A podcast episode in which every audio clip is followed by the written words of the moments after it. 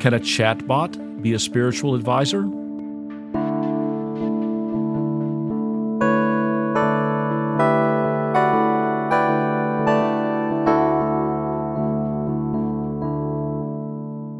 Welcome to Interfaith Encounters. I'm Robert Hunt, here on the Southern Methodist University campus in the digitally mediated ministry studio at Perkins School of Theology. I have two guests with me, and we'll be talking about religion and artificial intelligence. Let me ask them to introduce themselves. Yusuf, please. My name is Yusuf Galel. I'm from McAllen, Texas, but my parents are originally from Egypt. Currently, I just graduated with an MSBA, a Master's of Science in Business Analytics. And I really like delving into different topics like AI. I use ChatGPT all the time. And I'm also a Muslim. So, my name is Mohammed Zinuddin Brahmi. In short, you can call me Zine. So I'm doing right now a master's in computer science at Lyle School of Engineering here at SMU.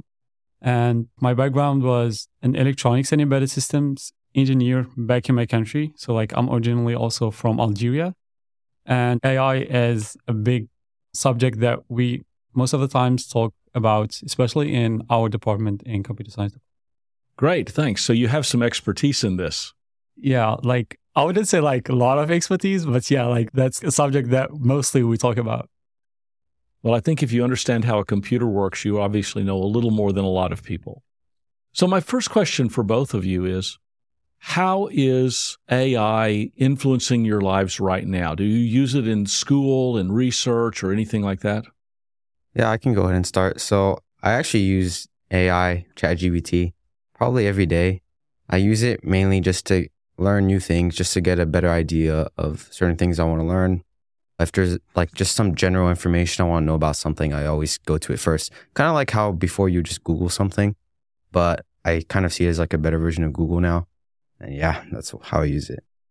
For me, my first encounter with artificial intelligence websites was with a website called DeepL. And it was like a website that does the translation from like different languages especially like back in Algeria when we use like both languages, which are like French and English. So it was like really helpful in translating a lot of stuff from like English to French and like from all the way around for sure, like from French to English. But also, as Yusuf said, I mainly use ChatGPT in a lot of things right now because like it really helps reduce the work and make things faster, I'd say. I see. So I'm particularly interested in the effect of artificial intelligence, and we can even focus on ChatGPT, on the way religious people do religion. And a couple of things have been floated sort of off in the science fiction realm. But the one that is most immediate is what about ethics? Does artificial intelligence and the availability of ChatGPT make you think about religious ethics, about what are the right and wrong things you can do according to your religious faith? Well, I wouldn't say so because in the end, ChatGPT, it's just like a, it's like a neural network. It's basically a model where you have inputs and then it goes through certain transformations and it's just an output. So like basically whatever you put into the model, it's a big influence on what comes out of the model. So I wouldn't say it really changes my point of view from like morality on what's right and wrong. But I would say that with ChatGPT, you do come up with interesting like conversations, right? Because do you consider something like ChatGPT, like eventually if it becomes like smart enough to think and be conscious, like whatever that means, how do you define if, well, like whether someone's conscious? You know, how do you know if something's considered alive or intelligent? You know, these are questions like we have to really think about, especially in the future when like its capabilities become even better. Yeah. So you notice that it's a neural network and that the outputs depend on what was put into it, what it was trained on. And yet it will gain more and more capacity to answer questions. So let me ask a more direct kind of question. Do you think people will ever use ChatGPT like as a spiritual advisor to ask it for religious advice? Well, like for me, I tried sometimes to ask, just like I was curious about how would the output be if I ask like these AI engines about something about religion and about like a state that I'm going through and like what should I do from my religion perspective and like also some other people can like ask about a very specific religion perspective. And I would say that I was kind of amazed about the output of like ChatGPT and of like other AI engines as well, because they were like objective to the extent that like they would admit that they are not the right source to like go to for like these kind of questions. Mm-hmm. And they would give you like some advices, but they would like most of the times emphasize on like that matter that they are not the right source to like ask these type of spiritual questions i would say Interesting. Interesting. So it will give you advice and then tell you that it shouldn't be giving you advice. yeah I think I've asked something like that before, and it tells you to look further into more resources. Yeah. Yeah, just not to depend on its answer. basically. yeah right. I see. That I mean, this is a very interesting kind of concept, isn't it? That it tells you that. And I'm curious, since you ask it some questions, do you think it gave sensible answers?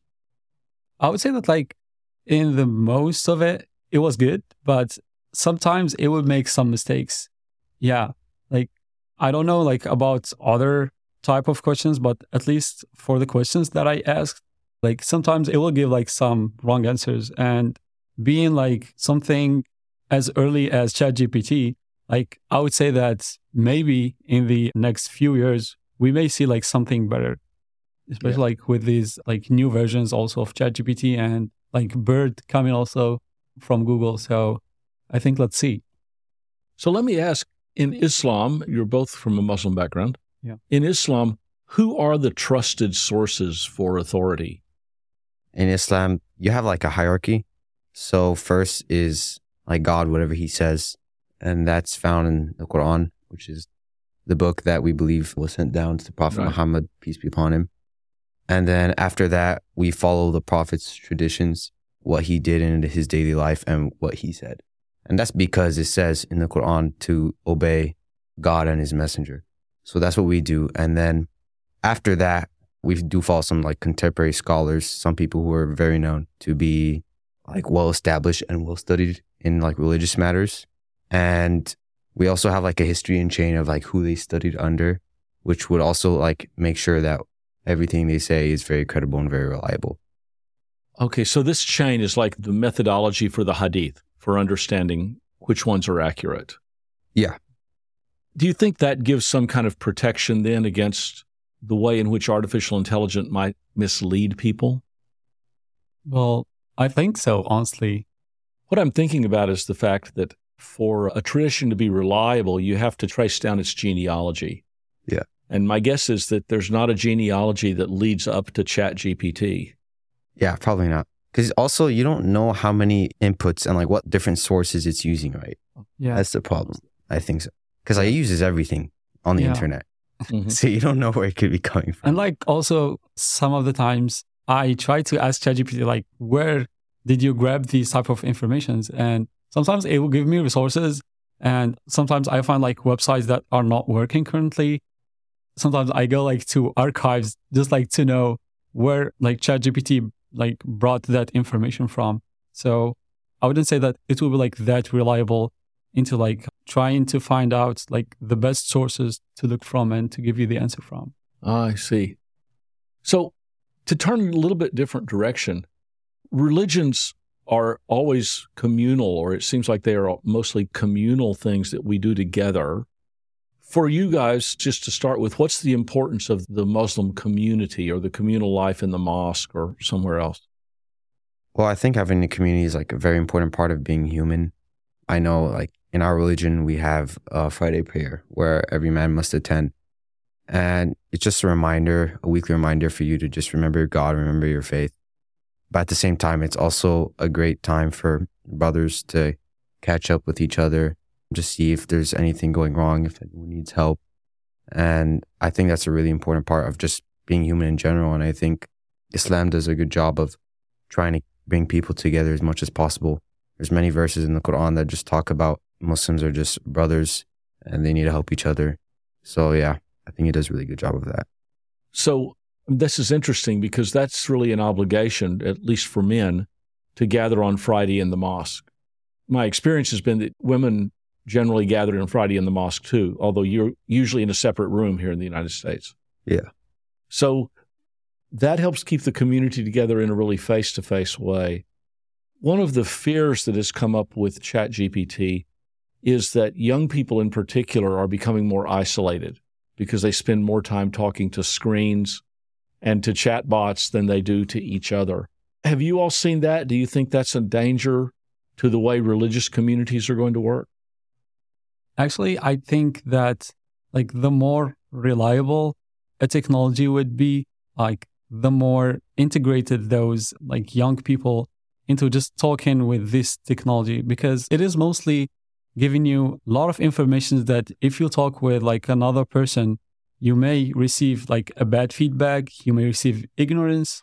So that's like one of the things that could affect. One of the courses that i had this semester in smu was like software design and what we do like with software.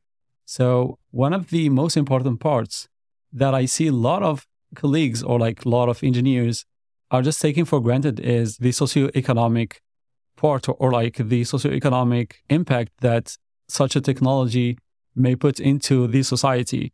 So in the most part, like I wouldn't say that I'm seeing right now a lot of like companies that are more integrated and that are like thinking on like solutions about the socioeconomic, but mostly it is just like trying to get this thing better but not like seeing all the other parts of like the impact of it. So I think ChatGPT will never replace the feeling of being around humans. Like I've just experienced it myself. Like you're just talking to a robot. You don't feel like a certain sense of like being around someone. It just feels lonely. like I don't yeah. know how else to put it. Yeah, it's unreal. You've made a kind of an interesting turn, which is the socioeconomic impact of these AIs of various sorts. One potential part of this is the loss of jobs. I wonder, in your understanding of Islam, is there something about the human responsibility of people to help one another have work to do and be economically productive? Well, actually, there is a verse in Quran that says that like kullukum ra'in and kullukum mas'ulun an. It's like basically the same concept as like the shepherd and sheep of like Christianity. So, like, I think that the most power you have and the most impact you have, the higher the responsibility you have through like human beings and to the society. So, that's actually one of the concepts that are mostly important in Islam because when God or like when Allah gives you a sort amount of power or like wealth, you are having like an equal amount of responsibility as well to like the human beings and to the community. And that responsibility is specifically to your fellow human. Yeah, for sure. And I just want to mention that was from a hadith. It's not from the Quran, the thing, oh, okay. but that's okay. okay. I do want to mention also that Islam heavily emphasizes the importance of just investing and giving back, like what he said. You have to share the wealth, investing in people's businesses, helping people grow, helping the economy grow, and kind of helping like redistribute the wealth structure inside the entire economy which is very important. Yeah. And the name of this, it's translated as a tax, but it's not quite that, is zakat? Yeah. Yeah. Zakat. Okay. And that's an obligation that everybody has to give to the poor. Yeah. Yeah. So in the future, there's speculation that chatbots will become almost human like. And you touched on this at the very beginning of our interview. So as they become more and more human, what keeps them from not really being human? What's the difference between a human and a robot that sounds a lot like a human? It's really hard to say. I mean, from a religious perspective, you'd say like robots don't have souls. Got it. Right. But I guess from like a non religious perspective, like it's tough to say. There's no explanation currently, at least I'm not aware of that talks about like how robots are different from humans. Like, for example, let's say I made a robot that looked exactly like Zine, right? He looked like same everything, same shirt. But then I decide to stab that robot and like the robot goes like, ah, you've stabbed me, it hurts. Right. Yeah. But the robot still doesn't actually like feel the pain. It's just saying that stuff. So I feel like there's something else. Yeah. Well, what does Islam teach about God's role in giving people a soul? We believe that like we were alive before we were on earth, right? Yeah, like we were souls before. And then God asked us if we wanted to be put like through this test of humankind. Yeah. To be willing to bear the responsibility of choice in whether we would believe in him or not. Right. And that would determine our outcome in the hereafter based on the decisions we made in life. I see. And also, the human body is just like a miracle from God. And like in the Quran, you would find like a lot of verses saying like, فَأَرُونِي ماذا فَأَرُونِي ماذا خَلَقْتُ Yeah. So show me what you have created. Yeah, yeah. So like we actually believe that like the human being won't get like to the point of mimicking God or like doing Yeah. the same thing that will be someone exactly like me. Like as Yusuf said, like even if it will represent the same image and maybe like the same speech or like the same feedback, but it won't be like the exact same person. Right. So it'd be missing something critical, this idea of a soul. Yeah. This is a very interesting idea that the souls, the human souls, had a pre existence and then God embodied them at creation. Is that the basic idea with like the creation of Yeah. Adam? Yeah, I would say so. Yeah. So yeah. And then that makes the human soul responsible for their behavior in the hereafter. Yeah. Which raises the question of will an AI be judged by God or is it just another material thing, right? I wouldn't say so because in the end, I mean, humans, like, we've always tried to model like creation, right? So, Right. for example, planes, they're meant to model like birds, right? Flight. Like, they kind of mimic the way they're formed, but they're not as perfect as birds. Like, Uh, a bird, like, landing on a tree is much more graceful than like a plane landing on the ground. There's like many other scenarios or just things where we've always tried to mimic creation. And it's kind of the same thing with AI. Like in the end, we're just trying to mimic the human brain. AI is really good at processing a lot more information faster than us as humans. But I think like we as humans, we have something else. We're able to innovate and learn new things like beyond what we were able to do before. Kind of like how we weren't able to like build buildings like the one we're in right now thousands of years ago. Wouldn't AI be able to come up with how to build something like this? Like potentially, but or would Yeah. it just be mimicking yeah, exactly. Yeah. So humans have done? So like I also reflect most of the times on like the first word that was revealed in Quran, which is Iqra. So like it is read that was revealed to the Prophet, peace be upon him. So like in Islam, like making these innovations and like being like humans that were mustakhlafun, how to say that? like to rule, not rule, but to like we have responsibility Yeah, on the earth. Yeah, in the most part. So like trying to learn and trying like to innovate a lot of new stuff is one of the basic recommendations or like one of the basic rules that we need to do as human beings. But in the same time, we shouldn't forget the second part of it, which is honestly our responsibility for like everything that we make, everything. Like to we- remember yeah. who gave us that ability. Yeah. So not only made to be responsible, but to remember that God made you responsible. Yeah. Yeah. Yeah. Great. I'm going to just close up by asking you a question. You know, you're in school, you're moving on professionally. My question is, how do you feel about the future with AI in its various forms? I think AI, it might take a lot of jobs, but at the same time, it also allows to become more productive and get more work done. I don't think it will be as bad as people think, to be honest, at least in the near future. I think it will allow us to like accomplish way more things and like actually boost the economy based on the amount of output we can produce, which I think is actually a great thing. Especially, I think technology now, it's going to be such a big deciding factor in the economy within like the next decade. And it could actually be what actually helps the economy a lot in terms of producing output. Like for me, I also think that like AI would help in like boosting the economy and making people more productive and making them like concentrate on the most important innovative parts of their majors. So like whatever that major was, like I don't know, engineering or like mathematics or like even literacy or art. Yeah. So it would just be a tool that humans would use in order to be more productive and more efficient in what they do.